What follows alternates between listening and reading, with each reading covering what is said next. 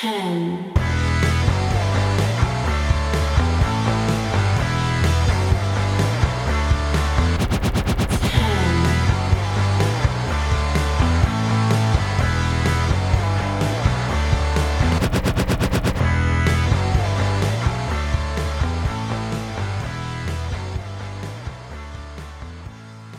Apparently, I'm live, so let's go live in the most British way fa- possible. Ooh. Lovely cup of tea, Dennis. Who's Dennis? Don't. Anyway, hello and welcome to the Wrestling Headlines New Year's Evil review for NXT, the first show of the year. Before I get into things, we'll just, well, I guess, first things first. Gosh, a wrestling fan in a black t-shirt with a logo slapped on it. my god, the audacity. Why why this in? Why this? That's because my white t-shirt with the logo slapped on it is in the wash. so, stereotypical wrestling fan it is tonight. it's the spare t-shirt and everything else in the wash. Also, I'm just going to triple check my microphone's turned on, yeah. I keep forgetting to do that. Also, and uh oh, yeah, in terms of like watching the New Year's Eve review, I have got a glowing review for this show. It is with the caveat that whilst I was watching it, I was really, really struggling to keep up and follow and really care. And of like outside, at least out, and the ratings came out beforehand. And before I start these shows, I quite sometimes I like to say which show did I prefer out of NXT and AEW as I went into it on the night. And I can I can firmly say uh, that I preferred AEW this week. That's but it was nothing to do with the quality of the show absolutely nothing to do with it. I literally put on an NXT. I really struggled to get into it. Again, obvious reasons, and you know what with the whole storming of a, of the of the Capitol building, but with uh, AEW for some reason for some reason I just put it on and I just felt content and happy, and there was no other deep dive necessary really in terms of which show was. I, I can't tell you which show was better, but I can tell you I put on AEW and I was just happy, relaxed, and calm, and just enjoyed a wrestling show. NXT, I was constantly on my phone and flicking about, and that has likely got absolutely nothing to do with NXT. All I can say is when I watched AEW, I had a cool, relaxed time. When I watched NXT, I was, you know, doom scrolling quite often, and then pausing NXT. Is like I've got to be reviewing this. I'm gonna doom score, then go back to it. So, my NXT New Year's Evil kind of play was not normal, which is no, is is I guess it's a shame because it is the new year in terms of the wrestling bubble. And of course, as well, the other thing is like the ratings. as Well, sometimes I'll have a little dabble into the ratings. If I'm right, they're both in the six hundred thousands, and there's only like twenty thousand, if that, separating the two shows. And personally, I saw that and went, the two wrestling shows together still got over one million two hundred thousand, and I saw that and just thought, I'm generally surprised that that's happened, given the severity of yet of yesterday, as in what people were tuning into. And I didn't even need to look at the ratings tables to see that the news would have been pulling in the millions compared to the hundreds of thousands elsewhere. As in, like a super serious story that happened yesterday, and I'm generally shocked wrestling got as many as they did. Uh, maybe a lot of people wanted to have a bit of an escape, and uh, my kind of my relationship with the escape again, I was able to escape with AEW. I couldn't do it with NXT. Uh, I've tried to figure out uh, like, is there, are there other reasons? As in, was there is there something about the NXT product where it didn't pull me in, or it's one of those it's one of those things where outside circumstances were so great it didn't matter how good the show was. So I've, I, like the words I've written, it's a glowing review. so it's amazingly positive. If you listen to this thinking, should I watch New Year's Evil this year or for for this week? Like I'm, I'm maybe a bit not unsure about checking in on NXT. I'll check out the review. Or, or quickly, what does it say at the start of the show so I can check out after five minutes? Well, I can tell you right now, the yeah, my overall review for New Year's Evil is a positive one. I thought it started off hot, it ended hot. It had some a big hoss match in the middle. Maybe one match I wasn't particularly massively hot on, but the show was generally a very good show. And I can say the same for AEW Dynamite as well. Both shows this week I thought were great. I just I was just content and ext- I've never. It's been a while since I felt this. Just watching AEW, I was just content and happy and calm.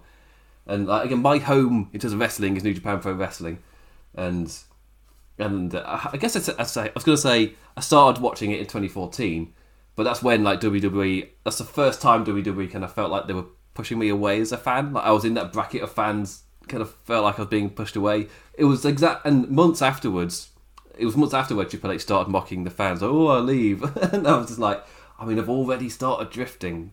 I'm still. I didn't check out WWE proper for like another four years, so I was still watching every week.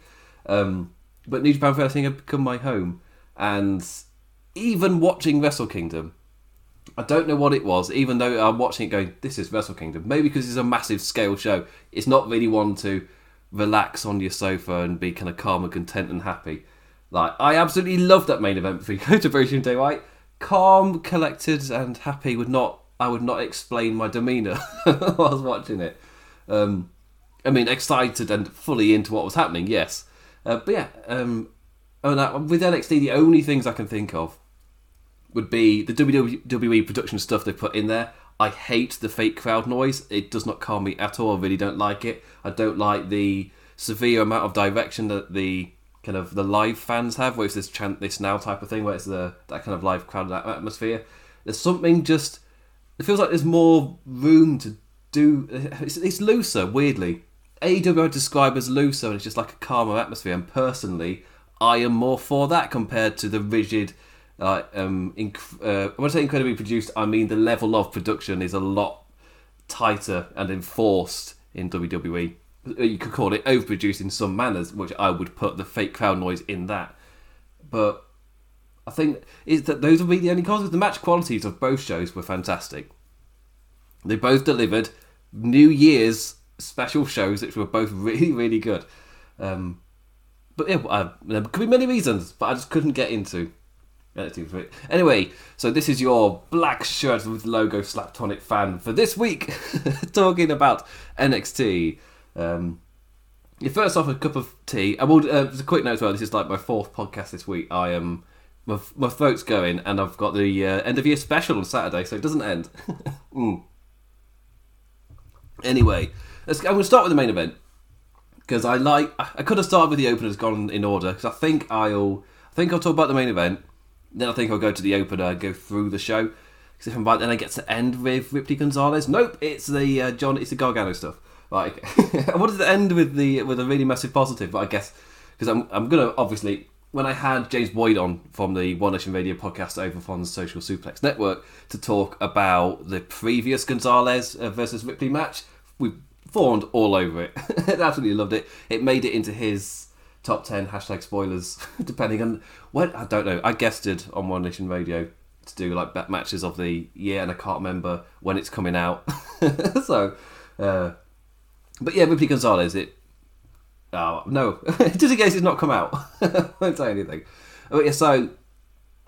I was, I was really excited for this match, and it, and it totally delivered when it got to it. So I'm excited to talk about that one. I, I really liked the opener. I think the world, in terms of the WWE style of presentation and what they like and what I think could succeed on the main roster, loved the loved the opener. Because NXT developmental, and sometimes you watch some people on these go, these should be stars in WWE say should because we all remember Bobby Roode. all said the same thing. The amount of people who've killed it in NXT gone to the main roster with nothing. It's like ugh. But the main event: Finn Balor versus Kyle O'Reilly two. Um, I covered the um, two nights of Wrestle Kingdom with Janman from Kingdom of Honor, and it's been a busy boy. and with uh, with uh, we were just talking about NXT because I was plugging I was going to be doing this, and who covered that with was he doesn't check out NXT anymore. He doesn't really watch routinely. However, hearing this was the main event, he tuned in. And I know this is the kind of match that is so really up his street. He was a massive Kyle O'Reilly fan before he came to WWE. Uh, so obviously that's a massive comment. But just that sentence where a a hardcore wrestling fan, I think I'd call Jan Man, and he has tuned out of NXT, but this match specifically pulled him back in. And I just thought I just thought that's kind of like a note worth making, where uh, we talk about WWE pushing away a lot of the hardcore wrestling fans. This is a case in point of something where something pulled them back in, and I feel that's worth highlighting really. And this was in terms of the, in terms of the story of the match. To get into what I thought about it, having now watched it, Finn's first match since last beating O'Reilly three months ago, and presented with no ad breaks. The entirety of this hard hitting match presented with no interruptions. Massive thumbs up, especially from a Brit. that means, because I don't know if I explained it, I think I explained this on shows like staggeredly over the course of time. But with the way that adverts work. I think whenever I've watched Raw via the live recording on on my bo- on my telly box, whenever I've done that, the it really hits home how many adverts there are on a live American TV program. Like, uh, I guess if we got a thirty-minute sitcom or like a half-hour sitcom, uh, in the UK, those episodes would probably be about twenty-five minutes. Actually, I know. If we go for, I realised no, go for a channel you know with adverts on it. That's what I was doing there. No, so yeah, so we'll get like maybe a block of adverts in the middle of the show, and then you get a block of adverts before going to the next one. That's it. In America, there's a third block. Uh, if I'm right, it's one after like the it's one for like each act, and the episode will be three acts. So it's like every ten minutes there's an advert break, and you get one right at the end, and then there's like a post adverts like final bit, which I've I've always found really weird. As in the episode's pretty much ended, then you come back for like a, a tiny little portion, and then it goes to the next thing. I, I, I never got that as, a, as a foreign viewer of American TV. I've never understood that. But it's because in my country we have like halfway through the that episode, about fifteen minutes in, you'll get a block of adverts, and then after and at the end of the show you get one block of adverts. That's it. So only two blocks. However, our adverts are five minutes long. they are long adverts, and you feel it. Compared to again America, there's more, but they're shorter. So I guess like maybe even overall over that half hour period, we might have a minute or two like longer amount of adverts compared to America. Uh, maybe, unless I've completely forgotten the calculations. So my point being, when I see no ad breaks, for me, I'm like, well, I'd probably in this match, in the UK, if it was to air, we'd probably only get one. It would be five minutes, maybe in the middle somewhere, in there. In the, like, for American TV, that's a big thing because the amount of sheer amount of interruptions that there are.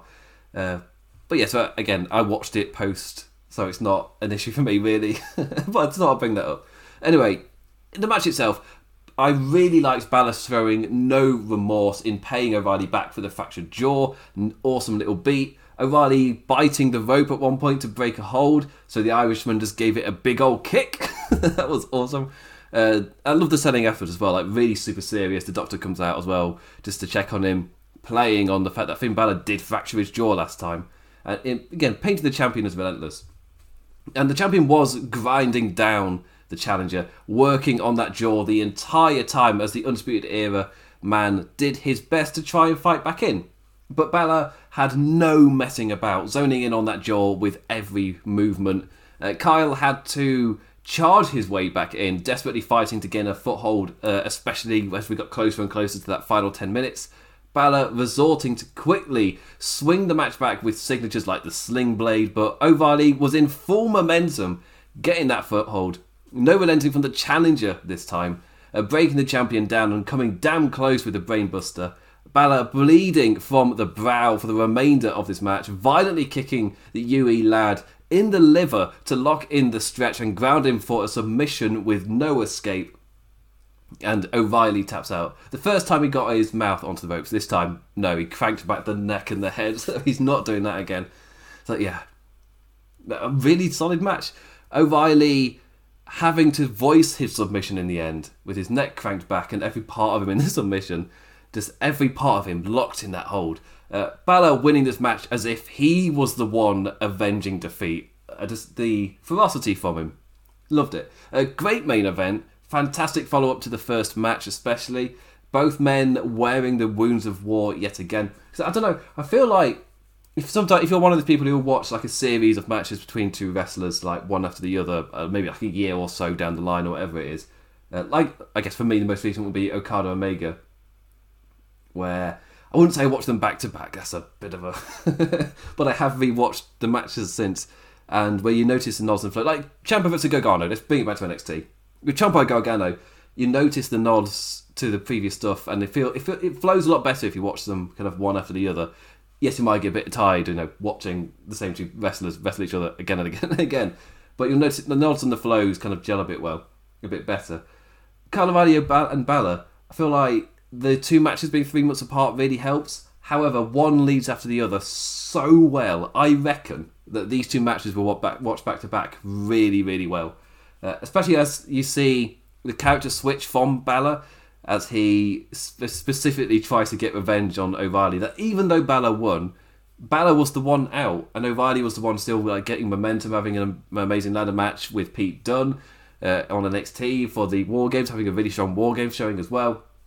So he came into this number one contenders match, uh, not well, the title match actually, with a lot of momentum, whilst Balor had been out for three months and this was his first match back. So I really liked just that dynamic that even though Balor had won the last match and he would think, well, now it's time for O'Reilly to try and kick it up a gear as he gets a second opportunity, it was more painted as. I mean, that might have been Kyle O'Reilly's kind of viewpoint that, that character was coming from. But I just loved how they painted Balor it seemed like he was the one out for revenge, even though he won. he took that fractured jaw as a sign of defeat or weakness, and he came to show Kyle O'Reilly up on this night. M- massive rounds of applause. Really, really uh, enjoyed this main event. And I feel like my biggest applause is how well I, th- I feel it follows up from the first match. Because I don't think this match for me is going to make it onto any of my top 10 lists, especially when we've seen the bar that there is right now. And like, I can't rate Jay White versus Kota Ibushi any higher. Yes, it's right on my personal preference street. And like, even this week, I, I preferred Rey Fenix versus Kenny Omega from AEW. That knocks it down again, even if it's still really, really good. However, as a kind of companion piece to the first match, it, it works incredibly well. Um, my only worry with NXT is I've, I've somewhat feel they've lost that. Um, when you watch the thing, you can't wait to see what happens next because everything stays super canon, and you can't wait for one thing to build off the last. I don't get that feeling as much with NXT anymore. I get that with AEW. They're slowly building my trust in terms of that method of storytelling, as in what I'm watching will still matter half a year from now. NXT, there's that little bit of a we're putting the thing out there so that uh, I think the I was going to use ratings but that's not right. Is it feels like they're trying to be exciting, whilst I watch AEW, I feel like I'm being told a lovely bedtime story. that's not quite right. Um, but I used to have that same trust in NXT. It's only been this past year that's done that. Of course, it's a new year now. Do I do a refresh like AEW done for their rankings? do I do a complete refresh? Um, or do I just point out that like I was a massive fan of NXT. There's a reason I decided to cover this stuff, but this past year, my, I feel like my trust in their storytelling ability and reasons for me to care in the characters I'm watching has been eroded quite a bit, and this I don't know if they're quickly falling in terms of what is my favourite brand from WWE. I've probably seen them both main rosters are climbing and improving whilst NXT is falling. That said, NXT was miles ahead of the main roster for so many years, and we're just constantly saying how's the main roster this bad. So it's good to see the main roster finally improving in multiple areas. I still say as a overall show, maybe NXT still right up there purely because the mid card of Monday Night Raw for me, for, as, as, an example, is just so I won't say dire, but like it feels like it, I'm having my time wasted with so much of it. It's what the same repeat feuds that aren't going to move on from anything, just over and over and over. it's just like this the middle of your show, the vast majority of time is just pointless. I might as well. why would I watch this show? I don't get that as much with NXT, even though it's definitely crept in this past year. So we'll wait and see. It's only out of their entire existence, it's one year that I I'm not that high on it's just that it was the most recent, which is why it's kind of where I feel like a, oh yeah, I feel a bit down on NXT right now. But again, it's one year. I'll I'll see. I'll see how I'm feeling when it comes to Takeover in a month. When I'm all hyped for the Rumble, will I also be hyped for NXT? Also, this is my like first show back after a few weeks, and I've not watched any WWE whatsoever. The only wrestling show I watched before Wrestle Kingdom was the Brodie Lee tribute show, and I, I, had no plans to watch any wrestling till Wrestle Kingdom. I was going to chew, uh, generally just tune out completely, and like obviously I felt like yeah, no, I'm to have to, I'm to have to tune into AEW uh, last week. But yeah, this is the first WWE show I've tuned into since uh, since I since Christmas break, since I broke up for Christmas. TLC, that's what I'm looking for. TLC was the last WWE thing I covered, and this is the first one since then. Uh, yeah, I'm up from, from this time last year, up on Raw up on SmackDown, but Raw was like really low. And for me, Raw is in certain areas. I I still rate their mid card at the exact same level as they were last year. It's really high quality wrestling itself, but in terms of kind of developing characters and the storylines. You give me the same matches about 27 times, and I'm done. There's no variety in it. I'm just done. But with, I feel like SmackDown has really, really improved. Um, they might be above NXT right now, personally, in terms of the WWE hierarchy. And for me, that's a massive sign of how far NXT have fallen. Uh, another sign, the end of year awards when I go through, uh, record them with Sir Sam uh, on Saturday. I think we're going live on on Aussie time. so if you haven't listened to this as an Aussie, we're going live at like is it eight thirty GMT, which I think is like night time for Australia. Yeah, so you get see a nice Aussie thing. I'll save my accent for then, just to piss off Sam. anyway, let's go through the show in order, starting with Dexter Lumis greeting us, and then going all the way down to the Garganos and their way, and doing a uh, you said the way every, time. I, don't know. It was corny enough where I liked it because they're acknowledging it. it's bad humour. It's bad on purpose. Mm. Sip of lukewarm tea before I go. I am English. But Dexter Lumis greeted us to kick off the show. Um, I, I guess it's a style like that. Very, very slowly pressing production buttons before pulling a whacking great red handle for the lights to come up. He went there dressed in his, like it seemed like it was the empty arena. He was dressed in his sneaky black, and then Paul's red handle, and he's wearing a New Year's tuxedo, a red tuxedo, uh, like Arthur from, from Red Dead. Depending on if you decked Arthur from Red Dead in that, I was realizing I did. I tried to make him look like Walter White at one point. I had so many versions of Arthur in that game. Maybe it would have been better if I picked an Arthur and stuck with it. Whilst like, oh yeah, I went from Walter White to the rugged, handsome archer to the clean shaven to the bit. Yeah, I many different versions. But yeah, Dexter Lumis clad in his New Year's red tux and blazer. Uh, the lights come up, and that was certainly an oddly tempoed opening bit because it was so slow, so quiet. Then the lights come on, and he's still just it gives you a second to take in. Oh, he's dressed differently, and then the music plays. it was really strange. uh, anyway, I mean, was it going to be anything else? Was it going to not be strange? I think is that the point? Me saying oh, it was strange. Does that mean point nailed? That's what they're going for. Because it was strange. anyway, the show proper kicked off with Damian Priest versus Karrion Kross. I've already sang its praises, so no fear from that opening. Priest and Kross are here to open the show proper. Uh, started the show off in style, as Barrett put it on commentary. And you know what? Like this was one of those matches where I'm yet again looking at both men and thinking, stars. Like especially Kross. Like both lads, both big lads scream that they'll do really well on the main roster. But how many times have we said that before getting burned? it's just I watch them both and just think, how could you not? And then I read the report of what the planned uh, call up was for SmackDown last week of Damian Priest that got next, and it sounds like an idea was had and the wrestlers were like, but that's awful. it doesn't make any sense. I fought really hard to get it. And Roman Reigns, as one of the people who's managed to get creative control and got a crap idea next, it would have been a debut that didn't make any sense in the world, even though it was.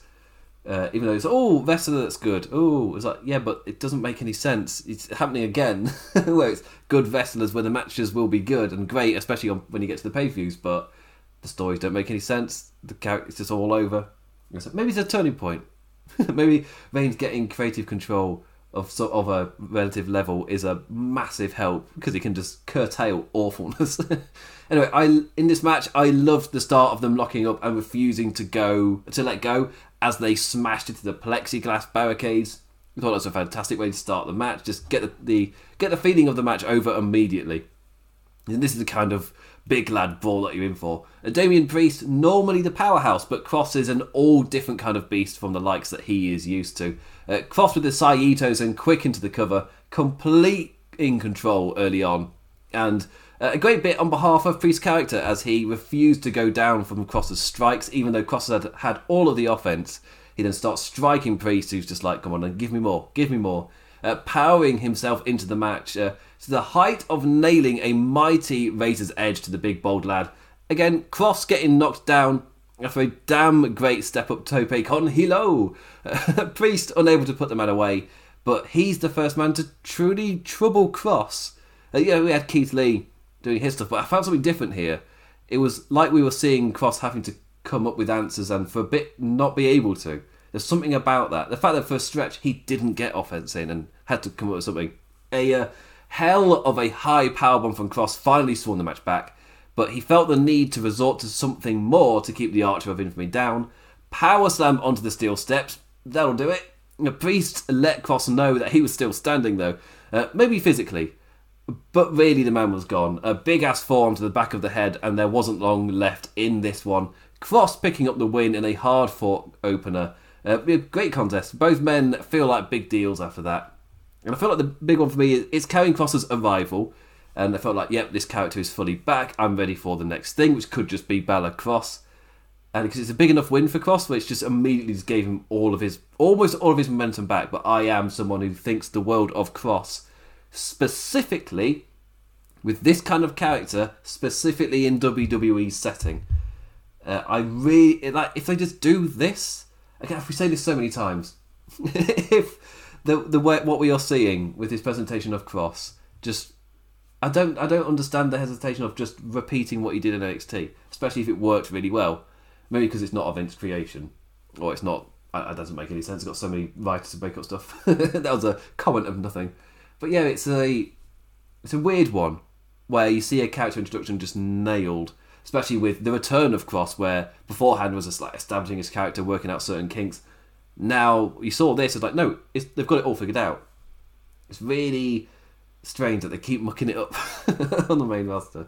Uh, anyway, again, both of these men, I find it really difficult to picture how they could mess them both up. I'm not saying just one, because I expect at least one to be mucked up because of what's happened in the since the existence of NXT. However, I have massive hopes for both of these guys, so at least one of them. Surely at least one of them. You can't retribution both of them. Look what's happened to Dijakovic. There's oh, Dijak, who is an amazing talent, who was up there as the this awesome era of big lads in NXT with Keith Lee, Keith Lee, Dijak, Karrion Kross, and uh, Punishment Martinez, forgotten his name for a second. Literally to talk about, I'm gonna have to scroll up. Damian Priest, Jesus Christ. Yeah, so with those four, the four big lads era of NXT, and one got called up with a strong push in Keith Lee, which then kind of dithered out because there wasn't any long term plan, and seemingly trying to build back up now. But of course, he's lost a lot of that momentum, so he doesn't feel that important. When he faces Drew, there's no belief he could ever possibly win. He's in that kind of role. Uh, I mean, he can build that momentum back up, but you know, case in point of they didn't have any long term plan. then the other one in Dijak, like he's in a joke stable, like all jobbers. Like it's just the same. It's a shame, as in dead on arrival, still dead now. If anything, they were looking for that next event to make them completely dead. This is yeah. Anyway, the after this, the Undisputed Era had an interview backstage. Uh, Strong and Cole will be the two to enter the Dusty Cup this year. And uh, next week they take on Breezango in their first round match, but tonight is all about Kyle O'Reilly. Uh, I've already gone over that match. Uh, match number two the NXT Cruiserweight Championship Santos Escobar versus Gran Metalik. Uh, Santos, of course, uh, joined by his Legado de Fantasma friends, and Gran Metalik by Lince Dorado. Uh, Escobar decked in mask, cape, and all for the special telly show title defense. Love it. Some great lucha in this match. So I can't really commentate on like if any animosity exists or the building to this because I haven't watched NXT since the week going into TLC. So I've missed two episodes. So I don't know if there was anything. Um, but I would I would describe this. It felt like it was fitting of the second match in the card. Like as this title has slowly become in its NXT era, as in solid, but nothing that truly sucked me in. But there were some strong moments, like Escobar sliding out as Metalik popped off the apron and then moonsaulted down onto him. There's an awesome picture of that on WWE.com. Like, that was damn nice. the uh, King of the Ropes with his ropey dope, drop kicks, topes, and all. And uh, Dorado, the ringside equalizer as well. But Escobar's a damn smart competitor, dropping Metalik onto his knee before nailing the Phantom Driver for the win. And as soon as I was like, Escobar just he just doesn't have bad matches. But I don't really get invested in them either. And I don't think that's his fault. I think he is a really good talent, and the group is great. I love Legado de Fantasma. The little promos they do um, just to get over their, uh, guess, the, the characters of the group as a whole, their mission. I think they're really strong, really good. But there isn't much of a division. the competitors that he's up against never feel like they could dethrone him in any manner. It's it's still it feels like it's one. Normally, I've described it as like one challenger at a time. Recently, there seems to have been a little bit more effort in that with Atlas and Swerve, and maybe that is simply just because they like to get Atlas some momentum so that he can then possibly beat the champion. But yeah, it's a little bit of champion of what division. I don't watch 205 live, so that's a massive part of that. So I don't see anybody. I don't really see the interaction there. But uh, yeah, he has solid matches that I don't really care about. it's another one. Yeah, so, solid matches, but I'm just not invested in them. The last time I was was Lio Rush Angel, Angel Garza. That was the last time I truly cared because I never, I didn't get into the cruiserweight championship tournament, but I got into Lio Rush versus Angel Garza, and they did it like on the night they were able to do it. Just turn it on. Both of them were amazing. But I've yeah, I've never, I've not gone back to that level. Not since then. That that's the last time I was truly invested. But he has solid matches. so it's, again, it's an odd one. It's an odd one. Uh, I've talked about uh, later. Well, actually, no, I'm jumping ahead of myself because first we've got to look at how strong Rhea Ripley and Raquel Gonzalez are. Oh, they're really muscly. and uh, yeah, that's literally just them show, lifting weights. Like, oh, aren't we muscly? Like, yeah, big hoss, big hoss match. Uh, uh, hola, Jofo. Uh, yes, uh, hope all is well your end as well. And I would say I'm blurry eyed too. So, Japan time, live at midnight my time when I'm on Japan time, is going relatively better than I expected. uh, Mercedes Martinez is real happy to be back, and she is all happy, even happier to be beating up Io Shirai. Um, I called Mercedes Martinez as a possible uh, fourth team member for the opposite team at War Games. However, I think they I can't remember who they picked. Oh no, to be uh, to, to be like, instead of Io Shirai, I was like, oh, bring in Martinez. But then I'm like, no, let's do Io Shirai versus Mercedes Martinez. Like, yeah, all down for that, all down for that. And the promo was great. Mercedes Martinez showing uh, that yes, she would have been great at the main roster immediately. Aside from the fact that you know she dodged a bullet, it's fair to say. fair to say, Mercedes Martinez dodged a bullet going from what she was presented on the main roster to this, this now. So yeah, one's a little bit higher in terms of you know career flattening. now I'm talking about yes, awesome to see Mercedes Martinez with a great promo, and I'm really uh, getting excited immediately for her versus the Ocean Shirai compared to the others from that group. Uh, poor retribution. Anyway, a gimmick. Uh, it, ties up quite well in terms of a gimmick, kind of just seeing how it works on television. Uh, Xia Li versus Katarina Dejobber not her name, that's just what I've written down. Uh, the gimmick for Li finally arrives on TV. Uh, the VTRs, the promo packages, the videos have all been fantastic. And uh, I've, I'm really interested to see if it would translate to TV. Or is it amazing VTRs and you see it live in the ring and it's just bollocks? Which one was it? The answer was it's good bollocks. That's how it's good wrestling bollocks. That's how I'd explain it. Like entrance wise, a very unique aura and feel, maintaining the black cinematic black bars to uh, somewhat maintain the vibe. Uh, the creepy lass seated upon her throne on the stage. Uh, Xia Li with devastating kicks and the final knockout blow looking flipping amazing. Uh, glad to see the transition to the in ring worked on first viewing. Again, first viewing, nothing exceptional, nothing crazy, but also strong. Yeah, it got over. It was, it was a job on match but that final kick for me is what sold it. In terms of like selling the maneuvers and all the stuff for Xia Li, that last kick, flipping, just absolutely sold it. Like yes, you felt all the ferocity behind the character and just Xia Li's demeanor the entire match. Felt like that kick suited her really, really well. Now I'm interested to see what Boa does.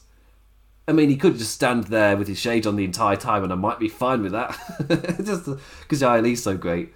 Um, yeah, again, interesting to see how she climbs the card after this, but we're still in character getting over mode. It's fine. It's week one. Can't, again, the entire time this has been playing out, I've just been saying these video packages are great. Can't really give an opinion because I don't know what's happening. and still, they've done a really good job of building and building and building without giving too much away, without me being able to sit here and give a full on opinion of everything. Because uh, they've not had Jai come out and say, These are my feelings, these are my emotions. I don't like you, you, or you, but I'm friends with that one. As in, that's what they, they do that so often on the next day, just full exposition dump of you need to know this character's entire motivation spree. I like Jai because she doesn't have a, anything like that. It's all written on her face and the demeanours and the presentation. So, yeah. Anyway, uh, a little update then came afterwards where Timothy can he fight Ciampa in the pit. Oh well. And uh, something I really liked, just a little NXT tweet that they now and then do, where it's something that isn't being done anywhere else in WWE. But Bronson Reed interviewed in the arena with the ring behind him. Yes, give me more of this. it's, it's, a trope from way back when in the wrestling. Uh, I'll say way back when it would have been the nineties, but like it's like what his words still felt scripted as hell. Where, for example, I want to say AEW have done it, but I can't picture when. It must have been when they're back in the arena days.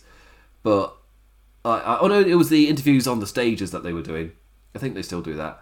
But when they do that, it feels it's a lot. bit. It feels a lot looser while like every single beat and word for Bronson Reed is written scripted, he's he's repeating the words he's memorized, and he he doesn't feel that supernat the supernatural. It doesn't feel natural, really. The words that he's telling me. However, like honestly, it's so much better than the endless backstage monologues. Like saying this short bit in front of the crowd for me did so much more for Bronson Reed than it would do if he'd done the exact same promo word for word backstage at the interview ring. So yeah, yeah. Oh, I said interview ring. it's just the interview thing. Uh, I will say I I am a massive fan of the interview ring for the Thunderdome for the Raw and SmackDown. Like I like the interview ring. I'm a fan of it. it's yeah. It's a little. It's very gimmicky and it's wrestling. I'm all for gimmicky things in wrestling. It's rest. Come on, it's wrestling. Speaking of gimmicks, last woman standing. Oh, big hoss. big lasses uh, the Big E meat slapping meat. Oh, here we go. we would we have been treated this past week with big host matches. We've got Wardlow versus Hager on AEW. We got this on NXT. In New Japan, we got Shingo versus Cobb. Uh, it's yeah, the big the big hoss wrestlers clashing. We got three examples of it this past week. Again, didn't watch Raw. Oh, we got McIntyre Keith Lee. So another one, like a consistent run of big hosses having amazing matches. Again, I say amazing. I'm assuming McIntyre Lee was solid. Didn't watch it. Saw Spanish Fly. That's all I've seen from that match. it's like, oh, so they they went then. The it wasn't like a, this is a TV. We'll give them some stuff, but not give them that much. So, oh no, they gave him a Spanish Fly. Oh shit. right, okay. Um, but anyway, yes, big hosses, Rhea Ripley and Gonzalez clash once more, and yeah, laying in the strikes from the get go quickly escalating to weapons in a ringside brawl. Uh, Gonzalez swatting down a dropkick flying Ripley, who'd popped off the steel steps before getting clobbered with a chair. Immediately, yes, I, I, where's this going? I'm enjoying it. Uh, WWE's new favourite toy in handcuffs. Read it once again. This time to show off Gonzalez's strength. So, ah, so there's a genuine character reason for you to do this. I'm fine with this. Uh, Ripley cuffing her to the ringside cage wall, but Big Mami Cool just ripped herself free. Big hoss strength. it's funny when I do it. Nerd in a black wrestling t-shirt with a logo slapped on it. A uh, pattern of Rhea coming up with plans, only for Gonzalez to counter her and drive her down. The ring bell hammer, that little hammer that they use to hit the ring bell. Nope, in your face goes the goes the bell. No uh, painful looking backdrop to you through the announce desk, and ha! No, you go crashing off the stage. Just, yeah, I like the Rhea Ripley seemingly coming up with an idea and going to charge at Martinez, who then just countered her and did something else. yeah, I like that. It's weird that you've seen Ripley amp back up. She's going to do a thing. No, she isn't. it's like a big hoss. Uh, the two brawled all over backstage. Uh, the sugar glass door smashing all over as the piped in This Is Awesome Chance play. I adjust that at the beginning of the show. My biggest turn off for NXT right now, and one of the reasons I, re- I think I wasn't able to just zone, just kind of relax and enjoy this. I hate the piped in crowd, cannot stand it. Be it, be it in terms of um, like live sports right now when they do it, don't can't stand it there. Like over here in England with the football, you have two live broadcasts one with the crowd inserted, like you heard on NXT, like this is awesome. One with nothing inserted, it's just the live picture with the live audio. And I every time I'm on that live audio, like no, it's weird. I can't. I don't like seeing an empty arena, but hearing like massive chants as if it's a packed 15,000, 15 20,000. Like, no, no, I'm perfectly fine to hear the audio of what the thing is that's happening. So yeah. Anyway, to go to Kai, the equaliser here, noticing uh, the backstage ball had not really gone their way because uh, Ripley dove off metal lockers, crashing through a catering table clad Gonzalez, and uh, yeah, Raquel clearly in trouble. The Kiwi makes her run out to take a locker door to the face for her team. Uh, well done, Dakota. Uh, Ripley comedically stuffing the last in one before pissing off back to Gonzalez. like that as well. Uh, the brawl led to a nasty landing for Gonzalez.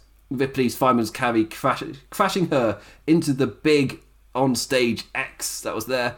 Like, obviously, it's WWE, so the screen flickers because that's how technology works, apparently.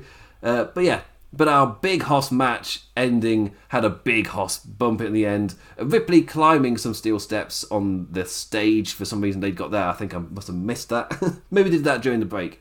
Uh, planning to riptide the last, but beware of the power of the big hoss. Uh, Gonzalez powered up and bombed down with the Aussie through the stage. Uh, big Mami Cool makes it back to her feet for the win. Gonzalez continuing to feel a bigger and bigger deal and I feel like uh, Mercedes Martinez is a great kind of strong veteran for Io to defeat before then, you know, losing to Big Hoss. Like, surely EO, we're building up and building up, and Gonzalez is going to win. I'm going to a massive Gonzalez reign. That's what I do. building him up really well. Just go with it. Uh, Vic Joseph uh, putting her over as the baddest woman in NXT. Like, oh, that big match is coming. the question is, when are you holding it off for? Will it be the Rumble or will it be the WrestleMania NXT? Who knows? Anyway, uh, there wasn't really much after this because we immediately went to Cars Outside for the Ways celebration for defeating the curse. An- another celebration. immediately I was like, I swear the last NXT they did a celebration.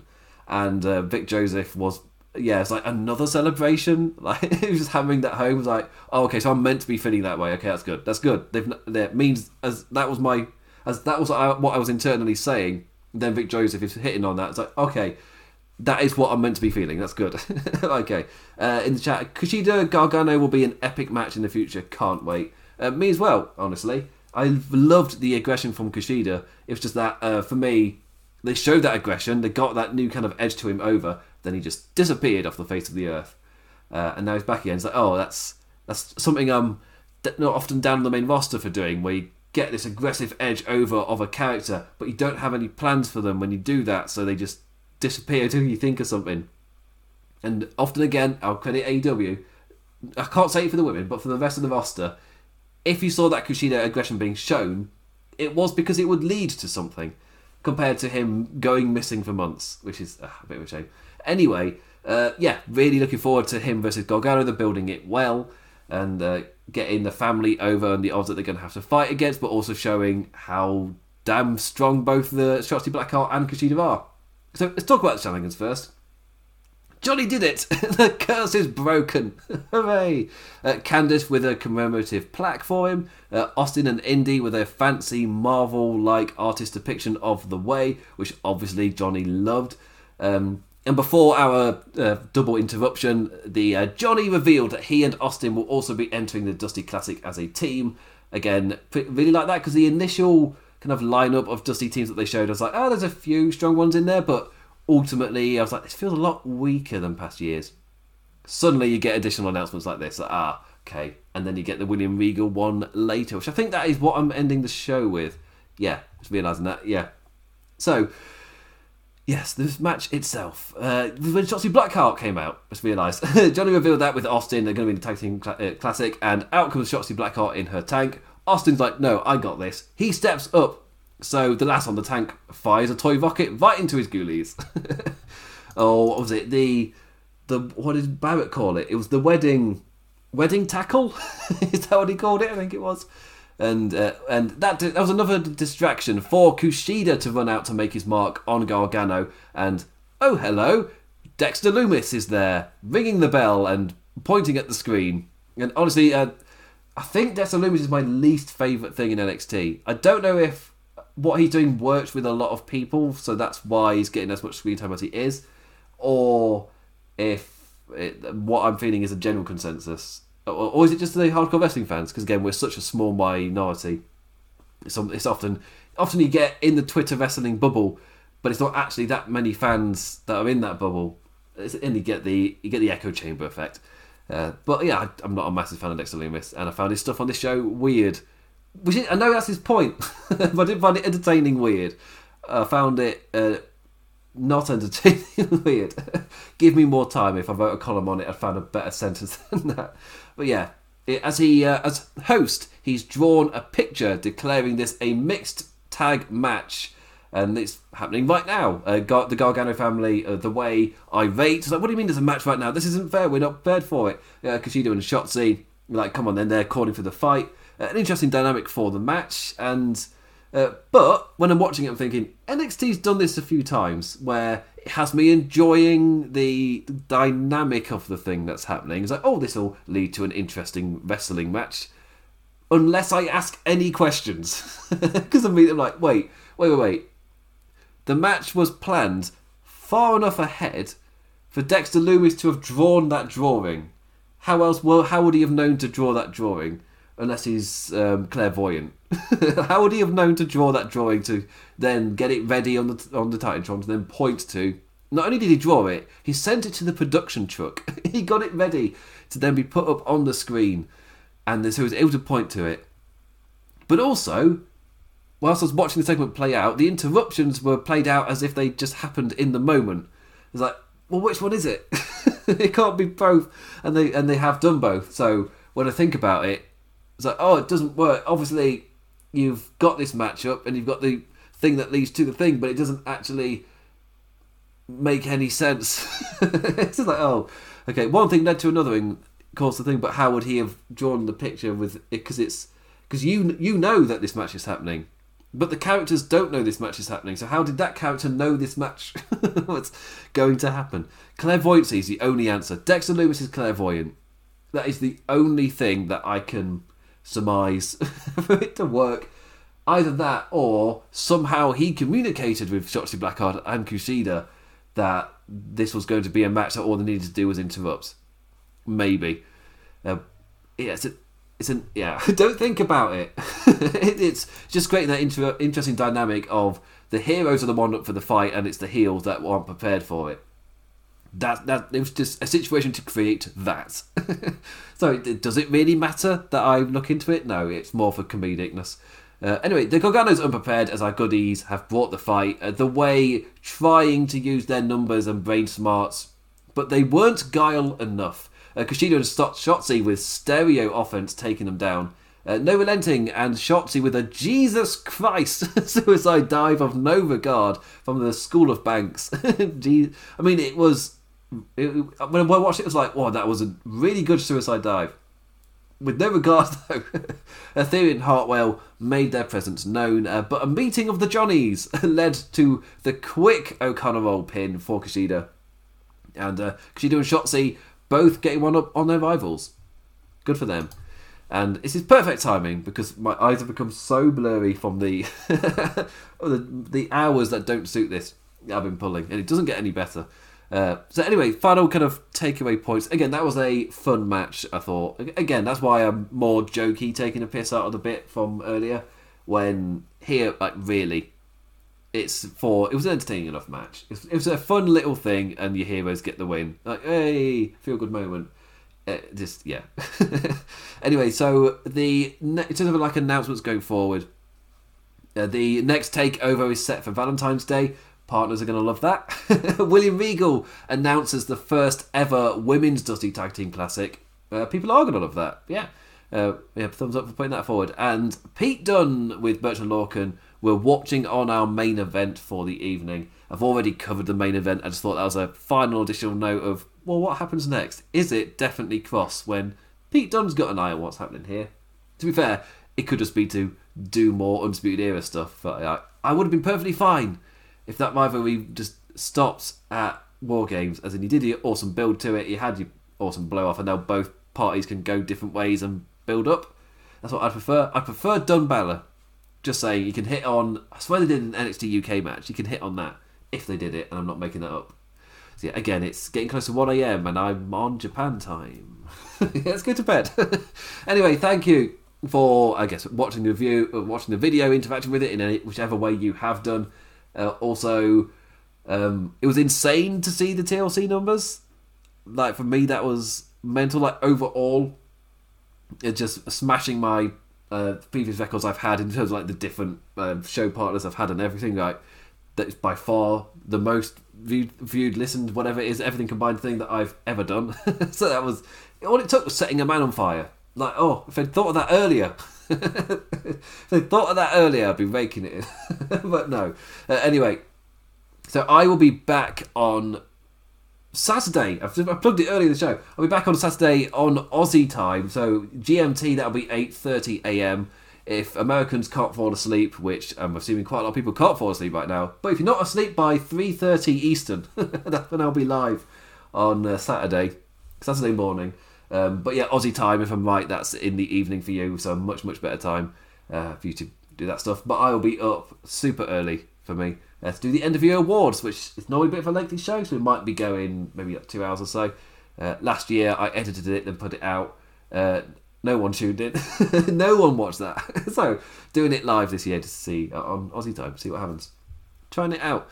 Uh, I will. I've also been streaming on Twitch. I think I'll be live tomorrow. I'm playing Yakuza Zero uh, just having fun. I'm in Japan mood again, covering New Japan Pro Wrestling. Uh, Yakuza Zero, a game uh, without an English dub. That's how I play those games. It's awesome. Just pissing about doing side quests. You want to watch me piss about doing side quests on the video game, I'm doing that right now uh, on Twitch. Also, I you'll be back after that on Tuesday for the Raw review. My first Raw of the year. I finally return. Will it be crap? Let's find out. but anyway, what did you make of NXT? Thank you for watching. Uh, I guess liking if you haven't already, subscribing, uh, commenting, whatever, uh, any form of interaction. Even if you've done clicked on an emoji on the laws on the Wrestling Headlines website, nearly said Laws of Pain, the old name, wearing the T-shirt. Eventually, me staring at me wearing the T-shirt as I check the streams fine. Eventually, I'll learn the name of the website website I write and podcast and video and all that stuff for. Uh, any, anyway, eventually, that's the takeaway message. One day, one day, Imp will know the name of the web- website when he works for. Uh, anyway, with that, I uh, say thank you for everything. Follow me on Twitter at the damn implicat. That's damn as in damn. Uh, my Twitch channel is the implications with two S's on the end. Uh, there's no fancy way to say that. The implications. Guess. this is why I normally end these shows seven minutes ago, rambling into nonsense. And uh, with that, I say thank you for everything, and I bid you adieu with a blurry eyed Brit. Adios. I've not got the thing up. so, do do proper ones. Do proper goodbye. Bye. Bye. Ten.